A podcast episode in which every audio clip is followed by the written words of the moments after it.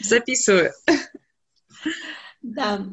А, всем еще раз добрый вечер. А, мы сегодня с вами встретились а, по такой очень достаточно объемной, но при этом очень такой темой с нюансами, я бы сказала.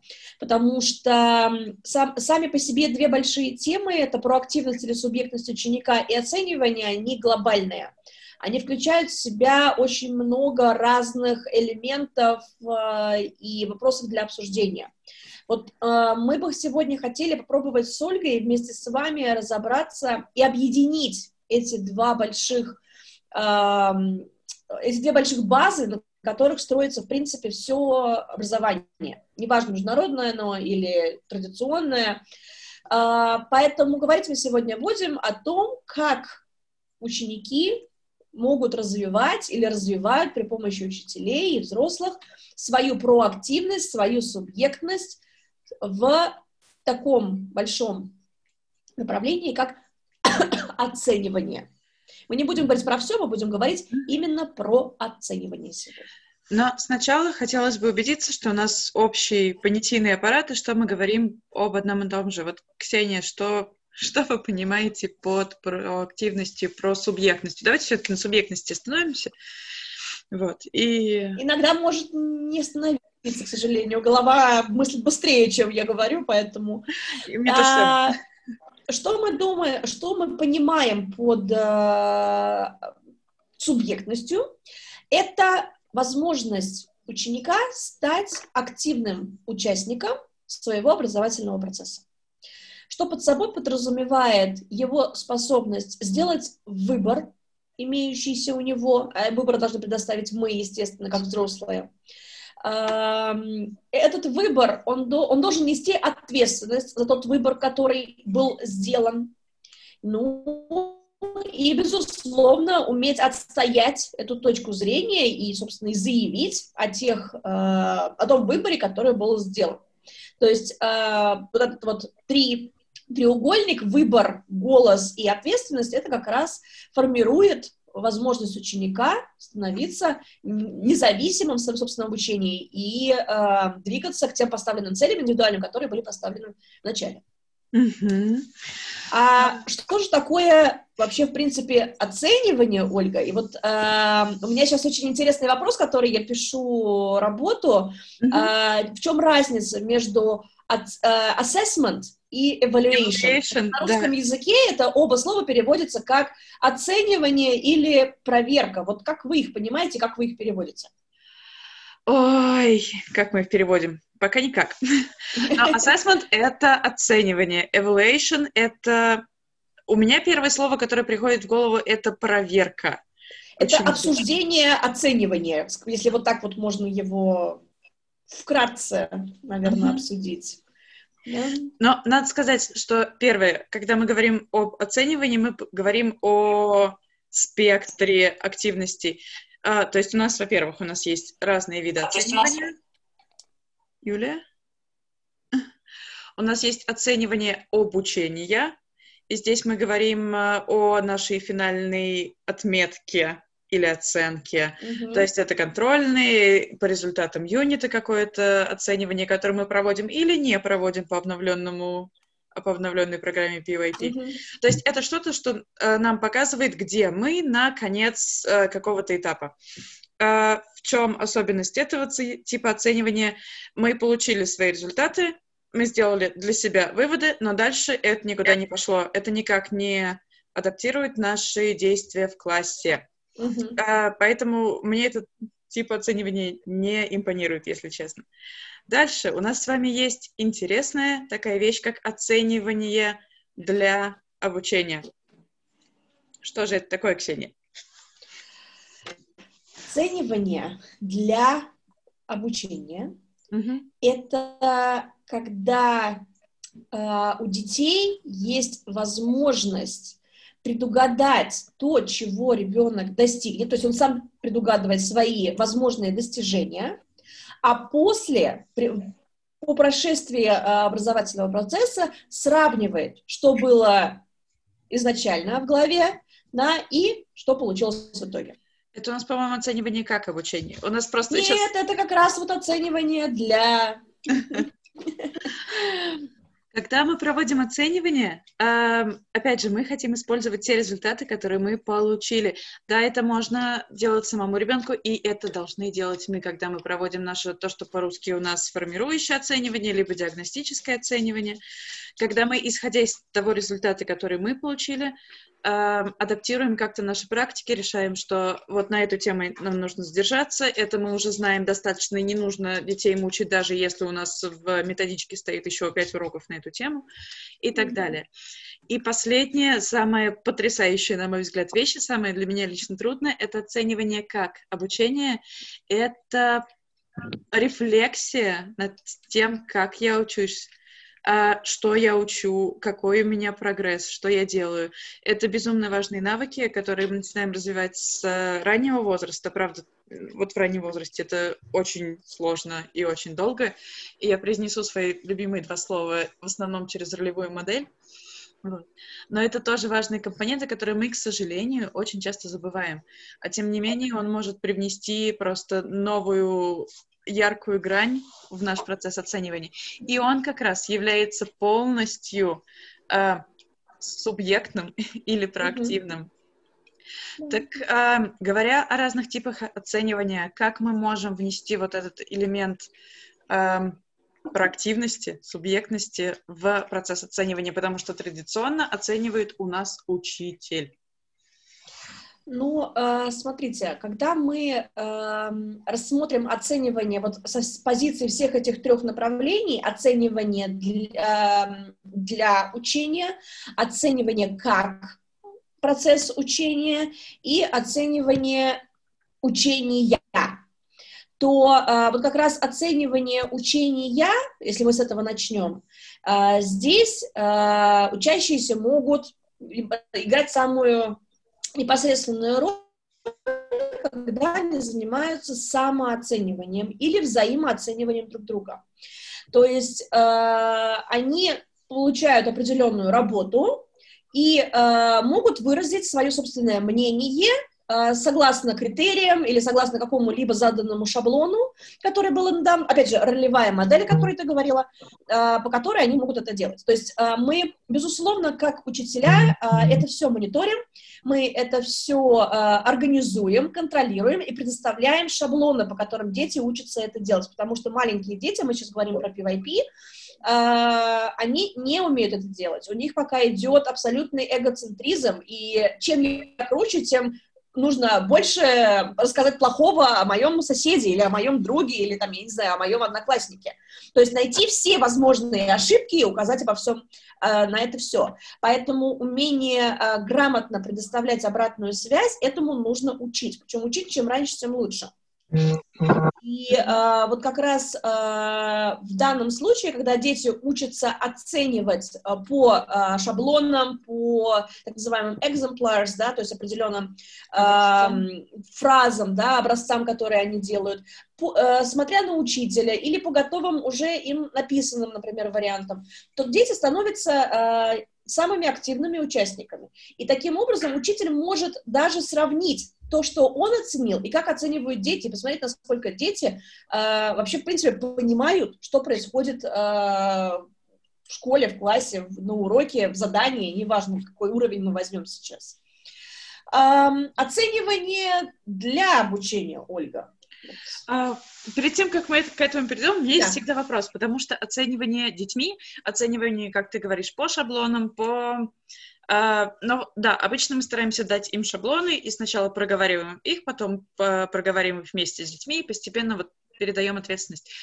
Uh, это занимает дикое количество, количество времени. времени. Uh, что делать вот с этим? Потому что у меня всегда при планировании всего у меня есть большая такая зона ожидаемой трудности. И вот здесь у меня самая большая ожидаемая трудность — это количество времени. Что можем ли мы с этим что-то делать? Возможно, коллеги могут поделиться. Возможно, да, давайте мы спросим у коллег, и потом уже будем делиться своими наблюдениями. Если у кого-то идеи, как э, сохранить время, драгоценное время, в которое хочется дать как можно больше нашим детям. На самом деле вопросы субъектности все упираются во время, потому что намного быстрее взять, рассказать, разжевать. Э, вопрос, что в голове останется, это другой вопрос, конечно. Если делают дети, то это всегда, да, это достаточно долго. Прошу вас, коллеги. Ну, на Если самом идея... деле э, здесь э, все упирается в этап формирования. Мы же ведь говорим сейчас про формирование, то, чего еще детки не умеют. Uh-huh. А процесс формирования, он занимает достаточно много времени. И вот если пропорционально, да, там какую-то часть брать и вводить частями, то, в принципе, это возможно достичь угу. соблюдая то время, которое необходимо на уроке сохранить. Угу. Это первое. Ну и таким образом мы все-таки системно можем двигаться от этапа к этапу и все-таки завершить этот процесс, а потом мы знаем, что формирование, оно переходит в некий навык, который поможет нам ускорить этот процесс и соединить эти части и реализовывать уроки. Mm-hmm. Mm-hmm. Спасибо большое, Мария. Мария хочет... Мария ручку тянет. Да-да-да, я здесь, вы меня слышите? Слышим, Мария, слышим. Вокруг... Здравствуйте всем. А, вы знаете, я хотела просто поделиться тем, как ответила одна из учительниц у нас на такие вещи. Вот что важнее, потратить или сэкономить время? Она сказала, что лучше я сейчас потрачу, показав кавычки пальцами, время на то, чтобы они научились чему-то важному, что будет важно для них не только сейчас, для этой темы или в этом классе, но потом это все пойдет лучше, быстрее. Да. То да. есть вклад, вкладывать время в формирование, как Жан Николаевич сказал, да, в формирование тех или иных навыков или отношения, оно все потом сторится и принесет свои какие-то дивиденды. Поэтому... Согласна, Маш. И мы опять, да, возвращаемся к теме э, вот этого явного и неявного преподавания. И если мы явно с детьми обсудим эту тему, то дальше все намного будет проще и удобоваримее для детей, и для родителей, и для учителей. Поэтому обеими руками за. Согласна. Абсолютно. Угу, спасибо. Ой, я очень рада, что Маша к нам присоединилась, потому что если мы говорим про оценивание как обучение, мы не можем не сказать про стратегии визуального мышления, потому что да. это наша палочка большая, вот прям большая-большая палочка-выручалочка. Они служат нам как шаблонами, как вот этими самыми эм, examples, трафаретами, скажем так, для рефлексии. Эм, оценивание как обучение, еще раз напомню, это осмысление того, как я учусь. Это самооценивание, это рефлексия. Сюда же мы ставим постановку целей и э, смотрим свой прогресс. Это достаточно сложный навык, поэтому начинаем мы с маленьких, с маленьких абсолютно моментов. Это, допустим, одна цель на день, одна цель на отведенное там игровое время и так далее. Вот. И первое, что мы, э, как мы это вносим, это мы пытаемся э, понять, а я действительно это сделал? Ну, как бы, я сказал, что я пять минут буду делать вот это. Я действительно это сделал? Э, если мы говорим про совсем-совсем ранний возраст, то есть 3-4, то зачастую мы будем говорить, что я это сделал, даже если я это не сделал, потому что это такой классный, особенный возраст, когда мы себя видим немножко только себя. Mm-hmm. Вот. А дальше постепенно, опять же, мы этот навык нарабатываем. Используем начало предложения. А здесь нам очень помогают еще компрометирующие и провокационные вопросы а, наших воспитателей и учителей. А, потому что мне очень нравится стратегия, которая помогает ребяткам думать. Эм, мы вводили ее на предыдущем месте работы периодически. Когда в начале дня эм, у нас просто на нашей доске, у нас иногда висело утреннее послание, которое ребят читали, а иногда вопрос. И вопросы были абсолютно разные и абсолютно бессмысленные. Эм, наподобие, что лучше быть, жирафом или попугаем? И они всегда относились к себе. Ну, то есть каждый ребенок примеряет на себя, и через такой дурацкий абсолютно вопрос э, мы себя все-таки в какой-то степени анализируем, а что мне больше нравится, а что мне ближе, вот. И это нам тоже дает какое-то понимание себя, пускай это оно неявное, вот. Но мы это делаем. Явно это стратегии, еще раз повторюсь, визуального мышления. А, с, если мы говорим про дошколку, самое простое — это Science Symbol Image. Um, Цвет, символ, картинка. Да, цвет, символ, картинка, а, и любые наглядные вещи, которые мы делаем на длительный период а, времени. То есть а, наша стена вопросов, KWL, то есть я знаю, я хочу знать, э, я узнал. Вот подобные вещи, визуальные, наглядные, которые мы оставляем на стене на долгое время, там могут быть даже дети, если дети не пишут, мы можем делать это рисуночками. Но вот это, опять же, наглядность нам помогает отслеживать и смотреть. А самооценивание можно проводить на всем, на настроении, на занятии, на том, я не знаю, понравилась ли мне сегодня еда и как я себя после нее чувствую. Эм, а дальше уже в начальной школе мы выходим все это на более глубокий уровень и подводим ребят... Зачем мы это делаем? Мы подводим ребят к тому, как они проявляют свою проактивность, и кульминация — это выставка. И здесь, Ксения, я тебе слово передаю. Вот прежде чем как говорить о выставке, я бы хотела вернуться к тому, о чем ты говорила ты, и э, сделать э, немножко другой фокус. Э, Все, о чем мы сейчас говорили с Ольгой, будет абсолютно невозможно, если дети не поймут, что их голос будет восприниматься, их голос будет услышан, их мнение будет принято к рассмотрению, к обсуждению, неважно. То есть э, заручиться вот этим, то есть в первую очередь сначала это организовать, в своем школьном сообществе педагогов и родителей это принять как данность и подумать, как это может быть введено. После чего мы обращаемся к детям и пытаемся донести до детей, что то, что они говорят, то, что они выражают, это э, не слова в воздух, это действительно начинает работать. То есть, когда они видят результаты того, о чем они говорят, что учителя это начинают применять или пользуются, или где-то, не знаю, если какая-то работа, они это выкладывают, э, вот только тогда возможно э, эффективное внедрение, то, о чем э, сейчас говорила Ольга, из всех этих э, э, стратегий, инструментов и, э, в принципе, э, размышления о том, как ребенок может делать само и взаимооценивание, чтобы оно действительно работало. Uh, вот, это первое, о чем хотела сказать. Второе, uh, опять же, uh, об этом уже было сказано, просто саккумулировать и сакцентировать внимание, что мы начинаем всегда с самых маленьких шажков и азов. Мы начинаем проявлять проактивность, начиная с навыков, с проявления какого-либо отношения. Сейчас их нет в PYP, но они так или иначе завязаны и связаны с качеством профиля учащегося. Это эм, э, вот процесс оценивания, он сам по себе вот так не возникнет. Это нужно начинать делать с тех вещей, которые детям понятны. То есть нужно в первую очередь провести связь с реальным миром, в котором находятся дети. То, что они реально могут увидеть, попробовать оценить, а, проанализировать, подумать, получилось, не получилось. И только потом это все переводить на э, сам процесс оценивания и развития проактивности в процессе оценивания.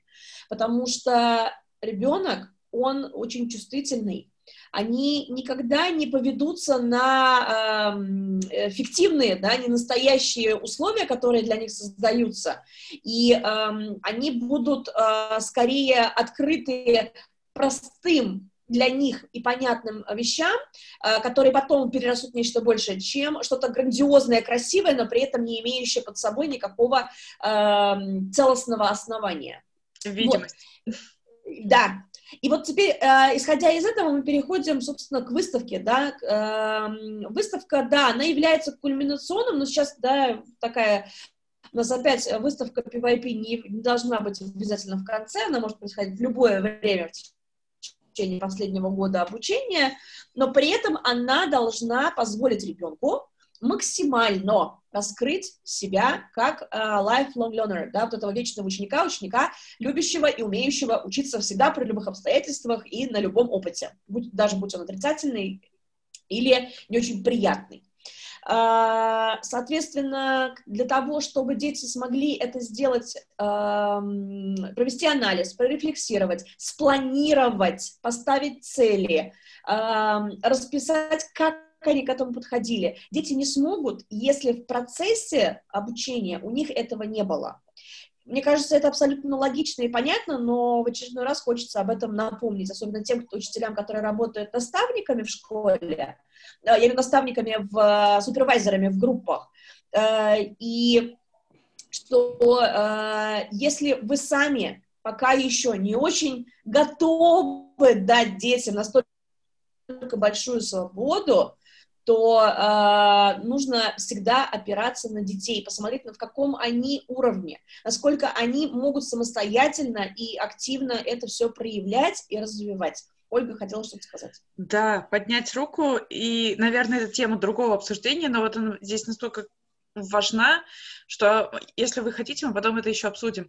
Но это все, о чем ты говоришь, это супер важно. И еще один компонент, который мы не можем не добавить, это прозрачность оценивания, который да. будет прозрачным, начиная с трех лет, даже если нас там какой-то оценим, и заканчивая четвертым классом. Все понимают критерии, все знают критерии. Здесь нет субъективности. Дети, родители, учителя, и дети имеют э, свой голос, в зависимости от возраста, в составлении этих критериев. И, и если уж мы совсем далеко идем, то критерии дифференцированы для разных детей. Давайте, да. Да, если мы говорим про дифференцированность, это тоже такой... Э, дифференцированность и оценивание, они э, взаимосвязаны и, безусловно, не могут существовать одно без другого. Потому что э, у нас часто происходит так, что мы пытаемся детей подвести к одной гребенке и говорим, что вот этот отстает вот от того ученика, поэтому он плохой ученик. И когда мы посмотрим на эту ситуацию с немножко с другой точки зрения, то мы увидим, что мы, почему мы вообще в принципе сравниваем двух абсолютно разных детей. Даже близнецов мы не можем сравнивать, потому что они разные. И э, когда мы говорим про э, развитие ребенка, мы можем сравнивать его только с тем, каким он был вчера, или до выполнения заданий, или до развития и работы над каким-либо навыком, качеством и так далее. Поэтому э, дифференциация э, это не что-то страшное и абсолютно непонятное, это абсолютно логичное и естественное, что должно присутствовать в принципе постоянно в процессе образования, в а процессе а обучения. Как мы можем вывести детей на то, чтобы они принимали участие в составлении рубрик, критериев и так далее? Мы ну, все подходим мы, плавно сегодня уже... Да, мы, мы сегодня, на самом деле, об этом уже говорили. Начинать с малого, начинать с маленьких шажков. А, опять же, если ребенок, а, в принципе, дети в школе участвуют, например, в своих а, карточках отчета, в репорт-картах, например, у нас они участвуют в оценивании своих качеств профиля учащегося, как они развили, и обсуждают навыки, которые оцениваются и учителями, и педагогом-психологом. Соответственно, рубрики — это очень объемно, это очень сложно, и составлять рубрики тоже нужно уметь. И вот о чем говорила Мария сегодня уже, нужно это делать явно, не вскользь и совершенно случайно, а вот, да, вот эта вот рубрика, она работает вот так, а действительно потратить на это время, да, и вот мне не нравится это слово «потратить», поэтому мы ставим его в кавычки, потому что оно в русском языке имеет немножко другую а, коннотацию. коннотацию. Я бы сказала, э, найти время для того, чтобы обсудить это с детьми, убедиться, что у вас есть э, собственное понимание того, как это работает, прежде чем донести это детям. И э, не нужно бояться, что вы не успеете пройти какое-либо упражнение из учебника, потому что я абсолютно вот возвращаясь к тому, о чем говорила Мария и, возможно, преподаватель, которого она цитировала, э, это то, что понадобится каждому из нас и не в школе, а потом, дальше. И основная наша задача, да, Мария, выделить время, правильно.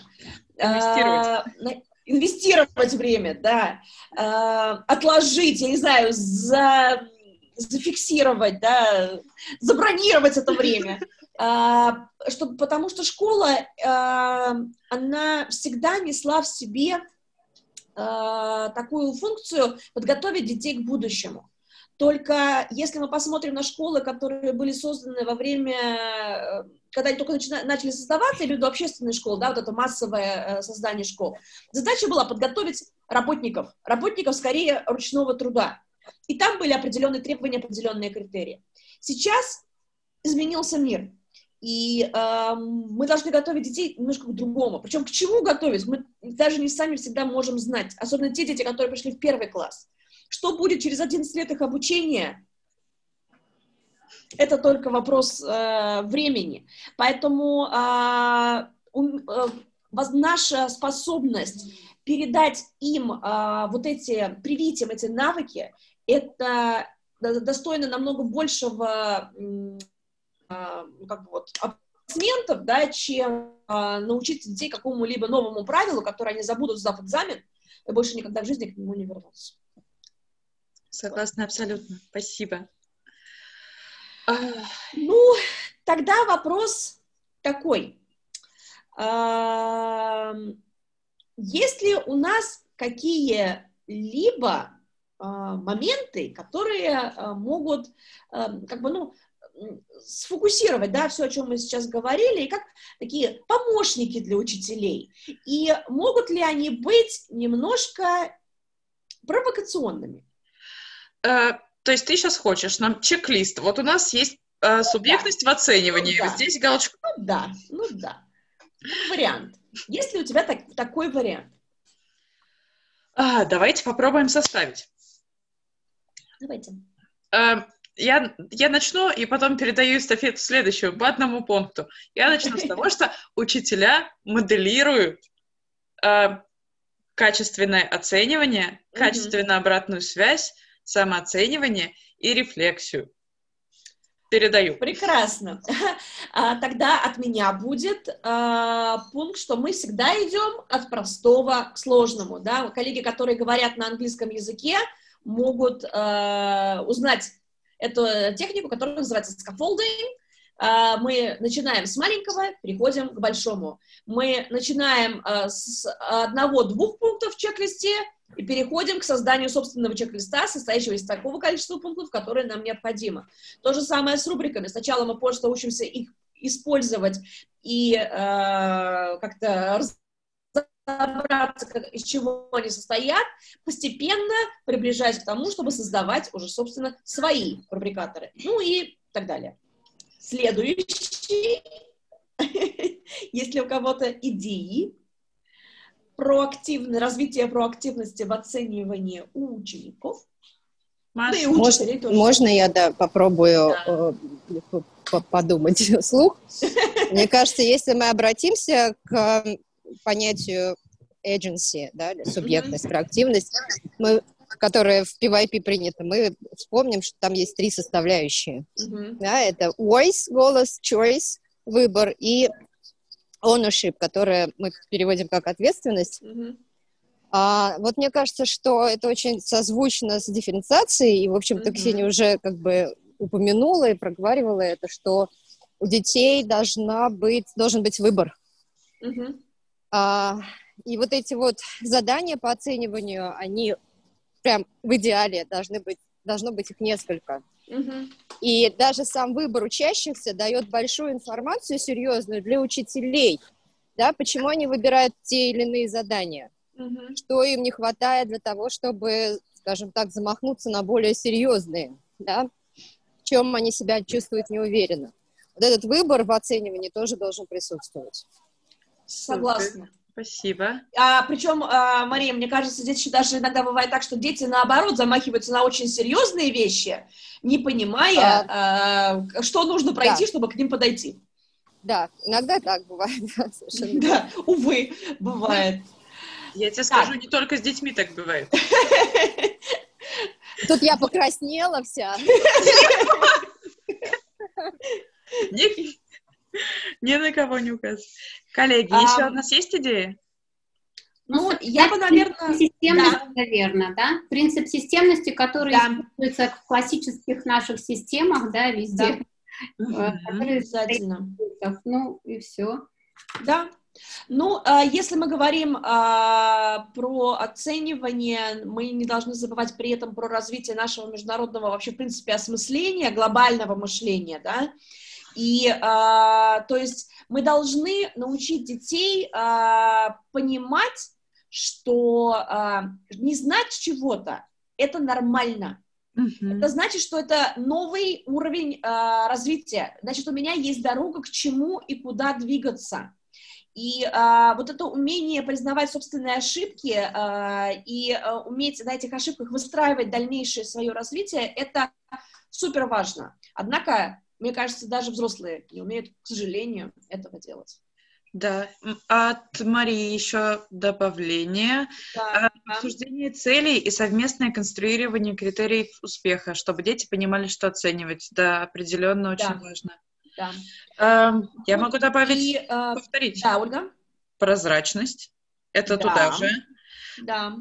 А, я бы сказала, использование, а вот мы говорили оценивание как образовательный процесс, а, что подразумевает, что дети с самого начала знают, чего от них ожидают. Mm-hmm. То есть мы ставим а, определенные рамки, в которых дети должны развиваться, к которым, вернее, они должны идти, да, пунктам, уже э, с самого начала. И таким да. образом нам будет намного проще э, и детям, и нам, и родителям понимать, собственно, эти все траектории движения. Я бы еще добавила а, такой пункт. Он тоже, он немножко связан с ролевой моделью, но не совсем все. Учителя принимают обратную связь от детей. Это очень сложно, очень страшно, но это очень важно и для них, и для нас. Даже если да. вашим детям три года, честно. А, причем а, здесь еще один из самых таких, мне кажется, важных моментов, которые стоит упомянуть, это что нужно обязательно научить и помогать и поддерживать детей в их а, обучении интерпретировать то, что происходит. Потому что не всегда дети умеют правильно своими словами объяснить то, что происходит. Особенно это часто происходит с учителями новыми, когда родители приходят и говорят, а что это у вас тут на уроке происходит? Хотя на самом деле все происходит очень даже э, в рамках и, э, ну, я не буду говорить слово по правилам, но э, по тем требованиям, которые мы себе сами выставляем, как учителя международных школ. И э, вот это такой... Коллеги, а у кого у нас на заднем фоне чудесная да, музыка? Давайте мы выключим микрофон. Так. Спасибо большое. А, я вот сейчас э, думаю про начало своей педагогической карьеры, и мне казалось, что у меня с, э, с субъектностью все классно, потому что детям было весело. И вот сейчас я думаю, что развлекаловка и весело не равняется субъектности, э, потому что при этом э, я ставил цели, я выбирала задания, да, я их выбирала под детей, их выбирала я. Эм, я выбирала ресурсы, э, я писала objectives, цели э, и формат. Э, то есть, опять же, у, у mm-hmm. них был выбор среди тех форматов, которые я для них выбрала. Эм, а дальше постепенно через вот достаточно страшный процесс отпускания. У меня это было такое, знаешь, из крайности в крайность. Сначала это абсолютно сконструировано мной, потом делайте детишки что хотите, а потом постепенно, балансируя между этими двумя крайностями, вот находишь э, что-то, что работает. И поэтому я бы, наверное, из личного опыта с коллегам совет, не бойтесь, сразу не получится. Это как раз то, о чем мы говорим, учиться на ошибках. Он, мы тоже имеем на них право, Ничего в этом страшного нет. Экспериментируйте на детях. Я надеюсь, что... Да, ну и от меня, наверное, еще один пункт. А, давайте детям обратную связь по той обратной связи, которую они дают себе и своим одноклассникам. Потому что мы находимся в процессе обучения. И если мы отпустили детей и при этом никак э, их не э, направляем и не даем им, э, опять же, обратной связи для того, чтобы они научились это делать, то получается, что вся эта работа, ну, профанация, если так вот некрасиво сказать. Э, либо лень тоже бывает, да, я не буду это делать, у меня нет времени, я не хочу, не умею это делать. Отговорок может быть сколько угодно, но грамотно преподнесенная обратная связь — это тоже обучение детей и уметь это сделать так, чтобы ребенок не обиделся, и потом начал это использовать для того, чтобы э, применить это к другим, это супер важно. И вот мне здесь э, вспомнилась э, замечательная книжечка «Точка» в Adult, где э, учитель настолько э, красиво и непринужденно сделал это с ребенком, что она потом понесла это в мир. То есть была маленькая девочка на уроке рисования, сидела, ничего не нарисовала.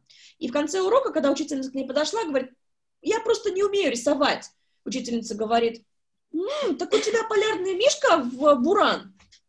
Э, подпиши мне, пожалуйста, свою картину, она очень красивая. Девочка говорит, сейчас она поставила точку, подписалась. На следующий день она увидела эту картину, поставленную в рамочку золотую над столом учителя, и подумала, ну, если я нарисовала такую маленькую точку, и она висит на стене, может быть, я смогу сделать и еще что-нибудь более интересное и красивое. Начала экспериментировать. Маленькие точки, разноцветные точки, потом появились уже смешение цветов, она получила для себя новые какие-то красивые цвета. И через какое-то время в школе проходила выставка точек этой маленькой девочки. И перед одной из картин стоял маленький мальчик. Она к нему подошла, и он ей говорит, я так не умею рисовать. Она говорит, покажи мне, нарисуй линию, покажи мне. Он нарисовал, она говорит, подпиши. Вот, э, вот эта вот маленькая книжечка, там э, вот на самом деле буквально 10 строчек, но она настолько э, обобщает все, о чем мы сегодня говорили, и э, дает огромный просто вот мешок размышлений, я читала это с детьми, я читала это с э, коллегами, и каждый раз мы выходим на новые понимания, каждый раз мы выводим из этого э, очень большое количество новых для себя умозаключений и какого-то развития. Я очень всем советую найти эту книжку, она есть на YouTube прочитанная, и она есть в PDF, называется The Dot, честно не помню автора, э, но она очень крутая. И даже во всем мире в международных школах IB проводится день точки, когда дети рисуют точки. Поэтому можете присоединиться, если погуглить. Спасибо. А, да. Последний, наверное, совет по поводу обратной связи, потому что нам тоже сложно научиться ее давать. А, как я научилась давать обратную связь, я начала писать вот как раз exemplars, вот эти шаблоны для учителей. Mm-hmm. И пока я писала их для них, я подумала, ага, я же могу это использовать с ними. Поэтому начните писать шаблоны для детей, которые помогут им научиться рефлексировать и давать обратную связь, и используйте их тоже.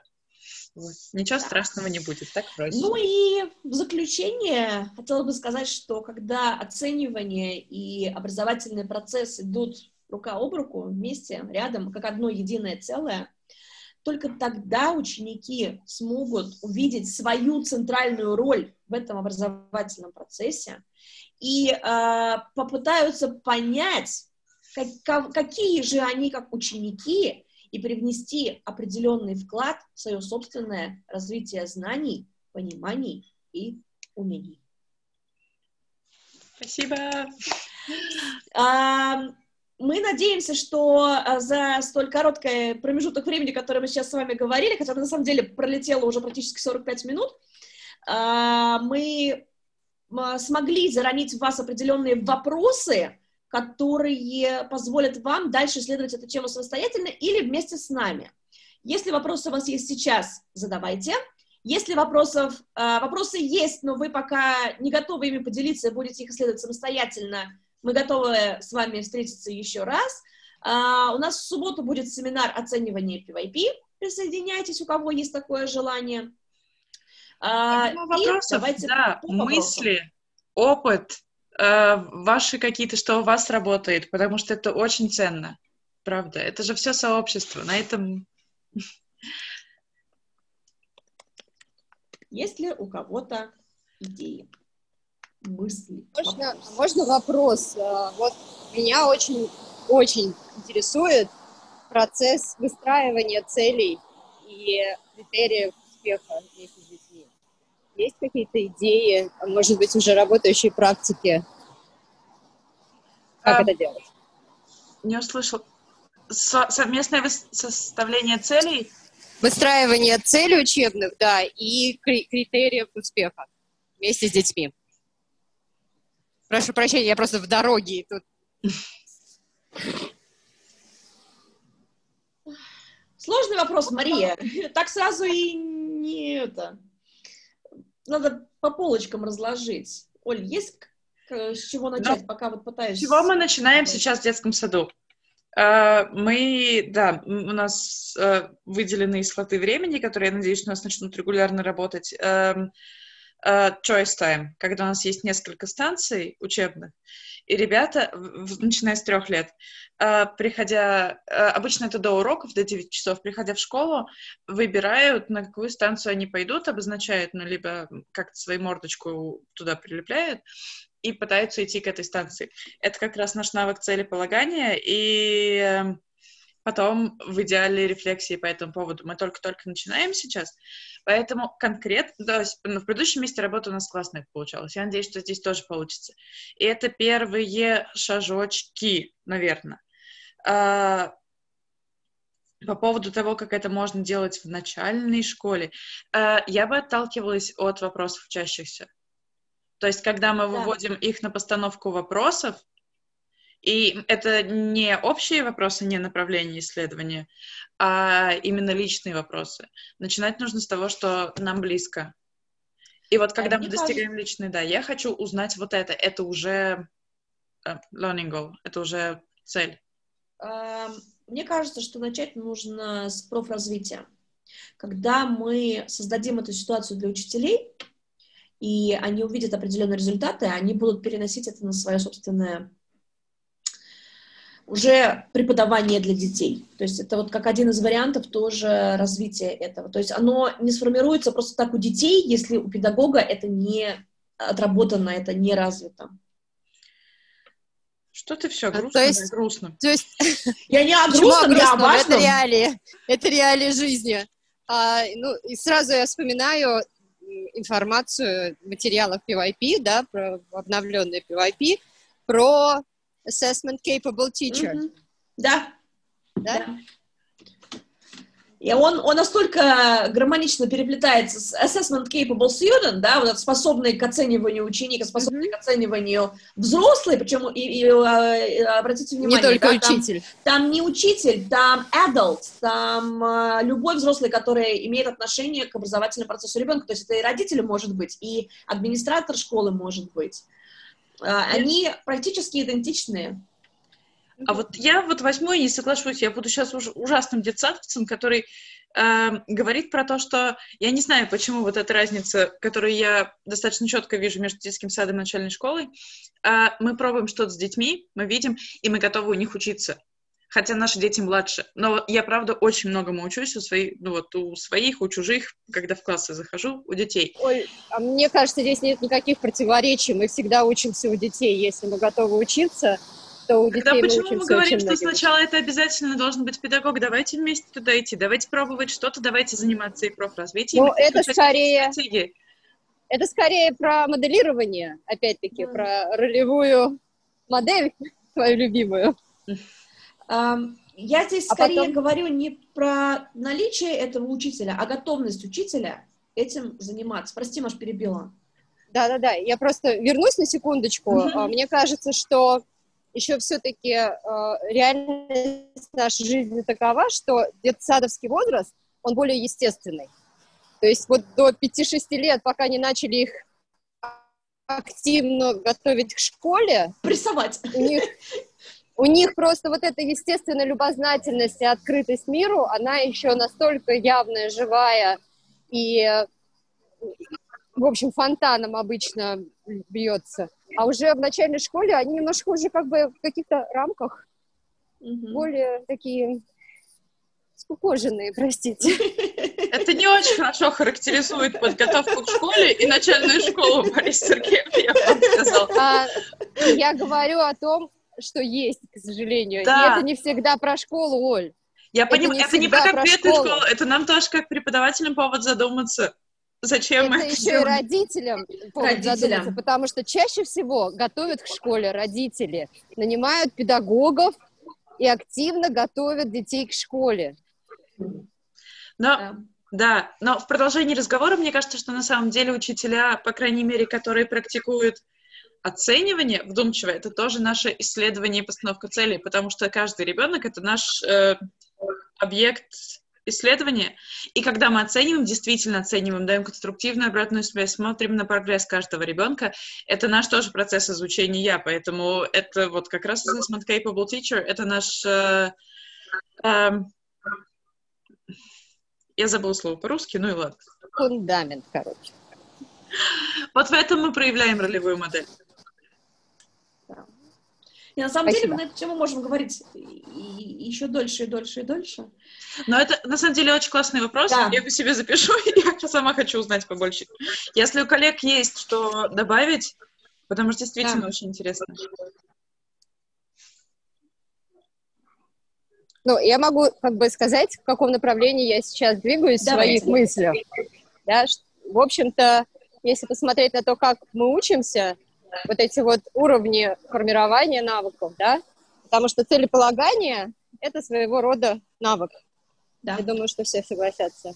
И сначала мы это делаем по образцу, с помощью, да, с меньшей помощью, потом самостоятельно, потом учим других. Угу. И, возможно, как раз-таки э, этот же континуум, скажем так, можно приложить и к процессу э, определения да, и оценивание, но сначала изначально вот это определение цели, да, мы можем предлагать им варианты, из которых они могут сначала выбрать, что им ближе. Потому что очень часто они не совсем понимают, что это такое, зачем это надо.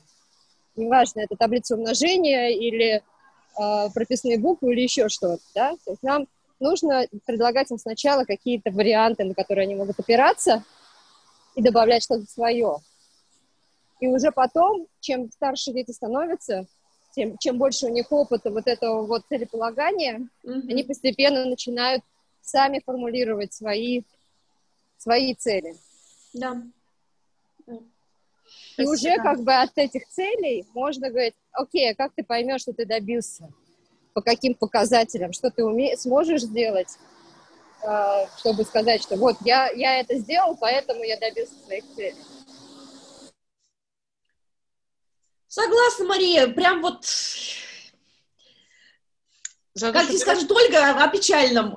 Одобря... Одобряете такое направление? Я э, не то, что одобряю, я обеими руками за, и я просто думаю, насколько гигантская работа, то, чем мы Это занимаемся, да. и вообще ту тему, которую мы подняли, потому что она в себя, оценивание, включает все начиная от э, того, как мы здороваемся с детьми, и заканчивая, собственно, к чему мы их ведем. Да. Ну вот мы сегодня на магистратуре на занятиях как раз-таки и обсуждали, что оценивание — это самое сложное в PYP.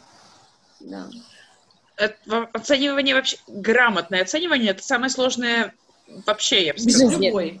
В жизни, вот. да. А самое главное почти забыли мы с тобой, Ксения, это сказать. О чем мы говорили, что обязательно нужно не забыть, что оценивание и обучение — это одна, одна вещь.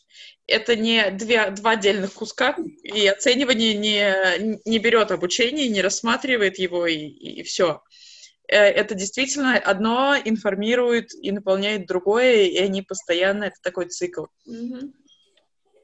Я думаю, что все уже поняли, к чему мы вели, потому что мы об этом говорили долго и упорно, просто обходя именно эти фразы разными путями.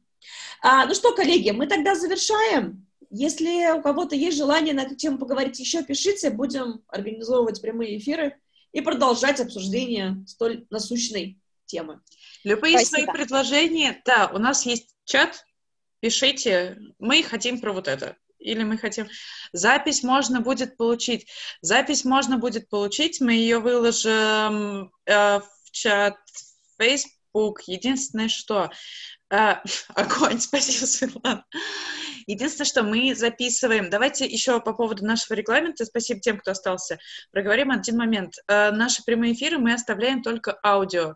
Мы будем вы, выкладывать аудио, Поэтому очень-очень большая просьба, Коллеги, если вы заходите и не говорите, и если у вас есть фоновые звуки, пожалуйста, выключайте микрофоны. Это очень сильно влияет на качество.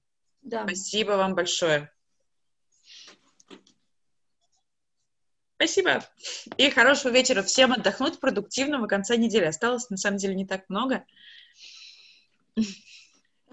Осталось так много до чего, Ольга? Да, пятница. Сегодня вторник. А. Вот видишь, сегодня же вторник почти закончился, Маша. Нет, все только начинается, не надо. С кем мы радовались в прошлую пятницу, что первая неделя? Мы пережили первую неделю сентября. Класс. Уже вторую наполовину.